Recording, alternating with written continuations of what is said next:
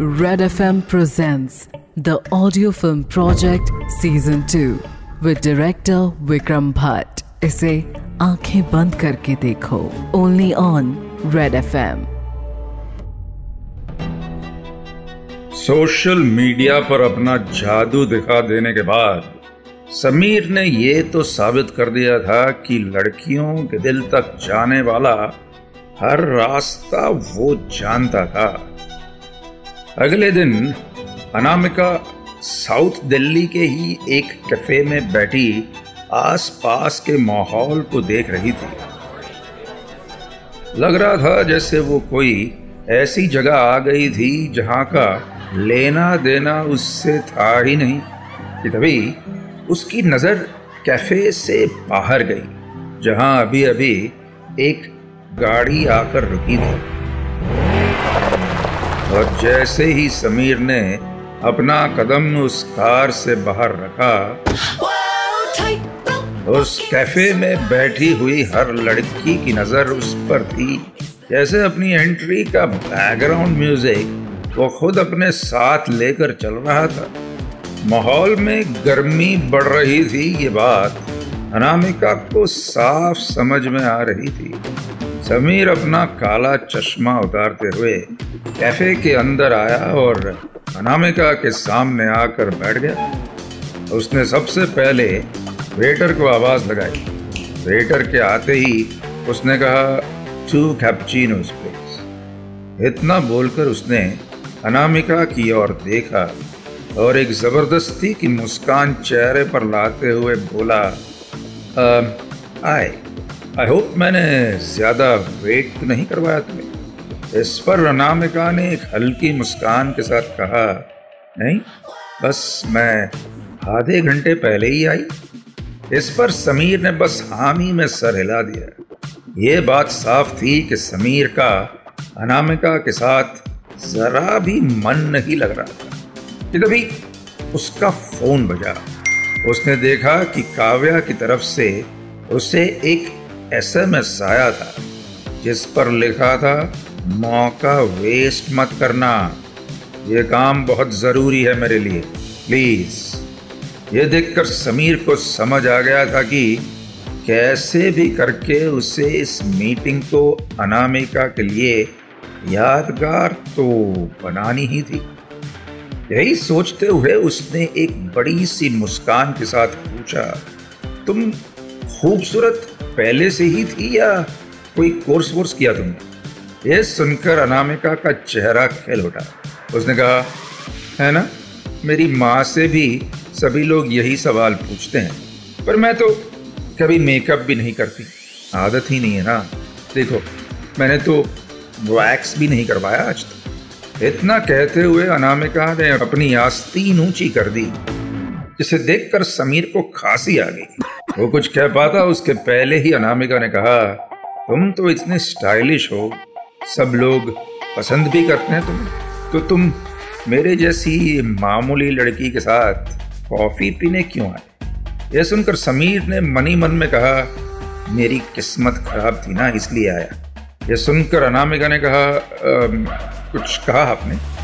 समीर ने कहा, नहीं नहीं, मैं तो बस यही कह रहा था कि सिंपल चीज़ें ही तो मुझे पसंद है। और मुझे वैसे भी इन मॉडर्न लड़कियों में थोड़ा कम ही इंटरेस्ट है, सच पूछो तो। अपनी तारीफ़ सुनकर तो जैसे अनामिका पागल ही हो गई। एक चुप रहने वाली लड़की अब बोले ट्रेन की रफ्तार से अपनी कहानी सुनाने लगी। वो बचपन में कैसी थी, कहाँ रहती थी, उसकी बिल्ली का क्या नाम था, बिल्ली के बच्चे कितने थे, ये सारी इन्फॉर्मेशन अब समीर के दिमाग में बम फोड़ने लगी थी और आखिरकार उससे रहा नहीं गया। उसने अपना फ़ोन उठाया और कान से लगाते हुए कहा, क्या? ओ माय गॉड कब? कैसे हुआ? मैं बस आ रहा हूँ। उसके चेहरे के भाव देखकर अनामिका की जबान रुक गई थी। जिसे देखकर अनामिका ने हैरानी भरी आवाज़ में कहा, क्या हुआ? सब ठीक तो है ना?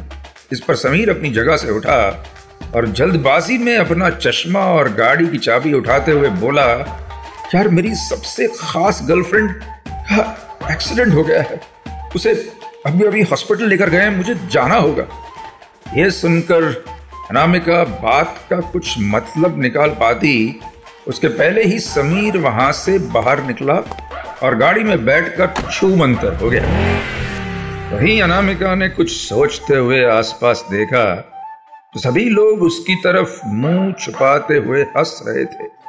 अनामिका को आखिरकार समझ में आ ही गया था कि क्यों समीर वहाँ से उठकर गया और समझ में आ जाना सबसे बड़ी भूल होती है क्योंकि तब ये भी समझ आ जाता है कि आपके साथ क्या मज़ाक हुआ है।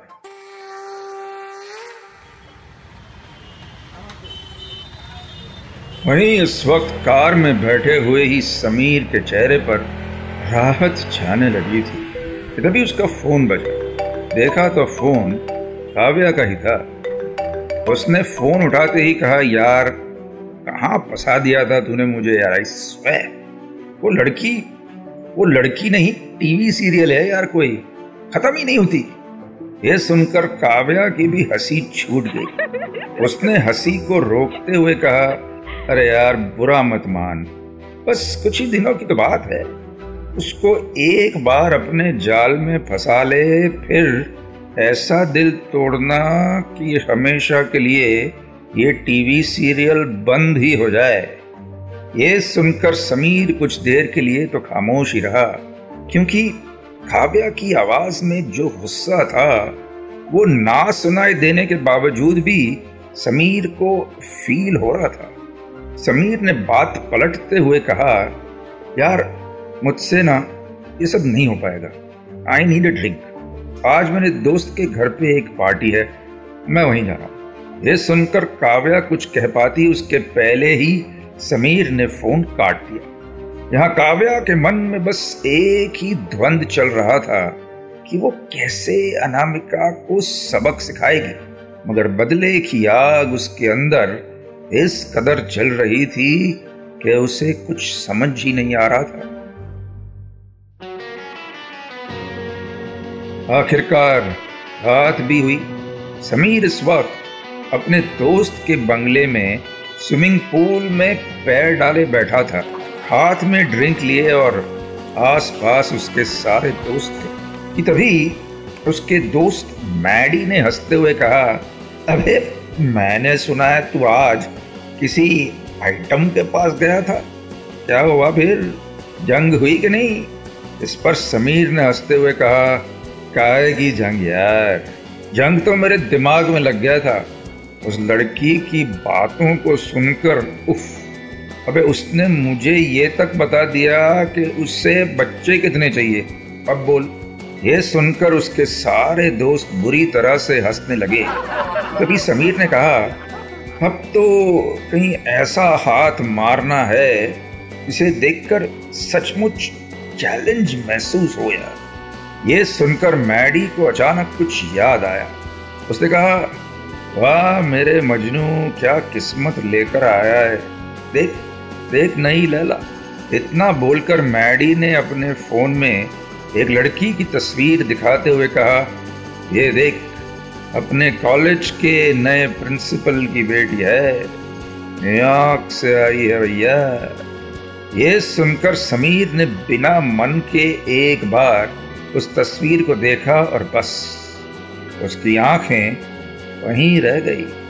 तारा शर्मा, बेहद खूबसूरत। बड़ी बड़ी आँखें और उन्हीं आँखों में समीर हो गया।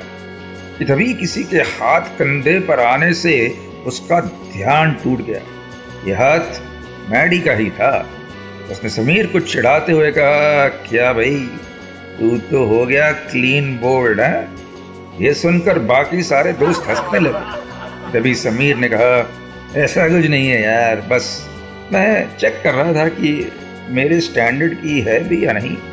इस पर मैडी ने कहा, वो हो ना हो बॉस तू उसके स्टैंडर्ड का है या नहीं, पहले वो चेक कर ले।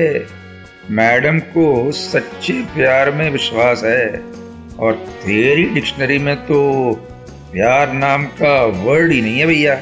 इस पर समीर ने विस्की का एक घूंट लेते हुए कहा, ये सब बकवास है यार, प्यार व्यार मैंने ऐसे कई दरवाजे खोले हैं जिन पर ऐसे ही प्यार के ताले लगे हुए थे दोस्त। मगर फ़िलहाल मेरा मूड नहीं है। सोच कर बताऊँगा कि क्या करना है। ये सुनकर मैडी ने कहा, वाह यार, तेरा भी सही है। खैर, चल छोट पार्टी एंजॉय करते हैं। इस पर समीर ने कहा, नहीं यार, मुझे निकलना है। सुबह उस काव्या से भी मिलने जाना है। इतना बोलकर समीर उठा और वहाँ से बाहर निकल गया।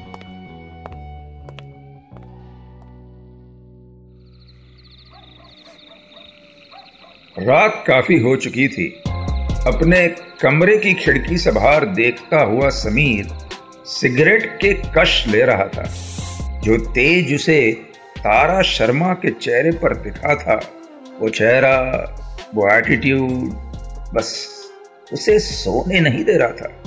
कुछ तो था जो समीर के मन में चल रहा था। अगले दिन समीर काव्या के घर पर उसके सामने बैठा था। और काव्या के चेहरे पर हैरानी थी। उसने कहा, तारा तारा शर्मा, मैं जानती हूँ उसे, अभी कुछ दिन पहले ही शिफ्ट हुई है यहाँ। बाप डीन है हमारे कॉलेज का और तुझे नहीं लगता तो कुछ ज़्यादा ही ओवर कॉन्फिडेंट हो रहा है इसे लेकर? इस पर समीर ने अपनी जगह से खड़े होते हुए कहा, मैंने तो मन बना लिया है, काव्या। इस लड़की को सच्चा प्यार चाहिए ना। मैं दूँगा इसे वो प्यार। ऐसी लड़कियों को चैलेंज की तरह लेता हूँ मैं। ये सुनकर काव्या के मन में कुछ घटा और उसने कहा, लगी शर्त, तू इसे पटा ही नहीं पाएगा। ये सुनकर जैसे समीर के मन को गहरी ठेस लग गई। उसने कहा, ठीक है, लगी शर्त, काव्या ने कहा। ठीक है। अगर मैं जीत गई तो तेरी गाड़ी मेरी। बोल, है हिम्मत। यह सुनकर समीर कुछ देर के लिए खामोश ही हो गया और फिर तपाक से बोला, ठीक है, लेकिन अगर मैं जीता तो तू मुझे ग्रीस का एक हॉलिडे गिफ्ट देगी। इस पर काव्या ने कहा, ठीक है, डन। बस ये काम तुझे कॉलेज की छुट्टियाँ खत्म हो उसके पहले करना होगा। इस पर समीर ने कहा, काफ़ी टाइम है यार, उसके पहले ही हो जाएगा। अब खेल शुरू हो गया था, मगर ये किस मोड़ पर जाकर खत्म होने वाला था, इस बात का इन दोनों को जरा भी अंदाज़ा नहीं था। अगली सुबह अपनी पूरी तैयारी के साथ समीर बाहर निकला था। बिल्कुल वैसे ही जैसे कोई शिकारी निकलता है शिकार के लिए उसे पता था कि तारा इस वक्त अपने दोस्तों के साथ किसी कैफ़े में ग्रुप स्टडी के लिए जाने वाली थी। अपनी रईसी और एटीट्यूड की चादर उड़कर समीर सीधा उस कैफ़े में जा पहुँचा। गाड़ी आकर कैफ़े के सामने रुकी ही थी कि तभी उसने देखा तारा को, जो भीड़ में होने के बाद भी भीड़ से जुदा थी, जो सचमुच की एक तारा ही थी, दूर से चमकने वाली।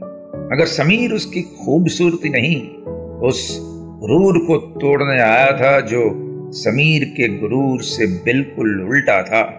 तारा अपने दोस्तों के साथ बैठी कुछ डिस्कशन कर रही थी कि तभी उसने नज़रें ऊपर उठाकर देखा तो सामने समीर टंडन खड़ा था।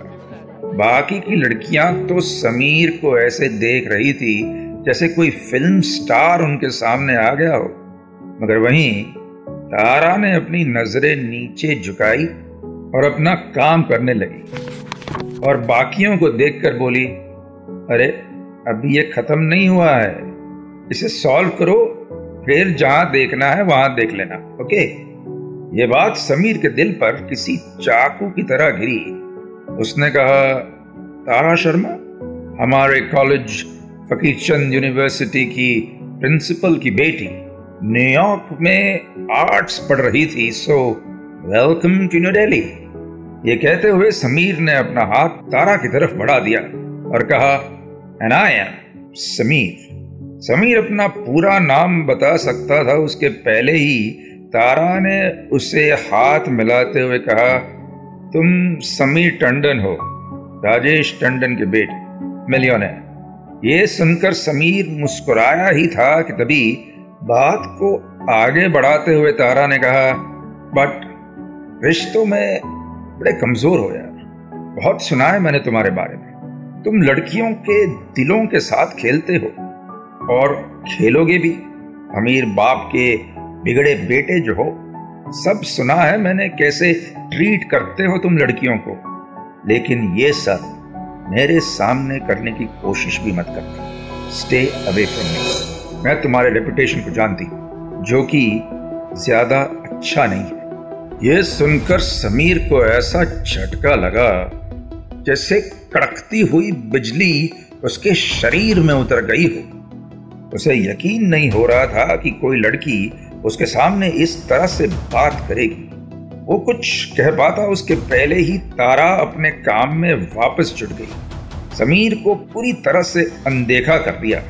ये बात समीर हजम नहीं कर पा रहा था। वहाँ बैठा हर इंसान समीर को देख रहा था। समीर का गुस्सा आसमान पर था और अब तारा जैसी टेढ़ी लड़की को सीधा करना उसका मकसद बन गया।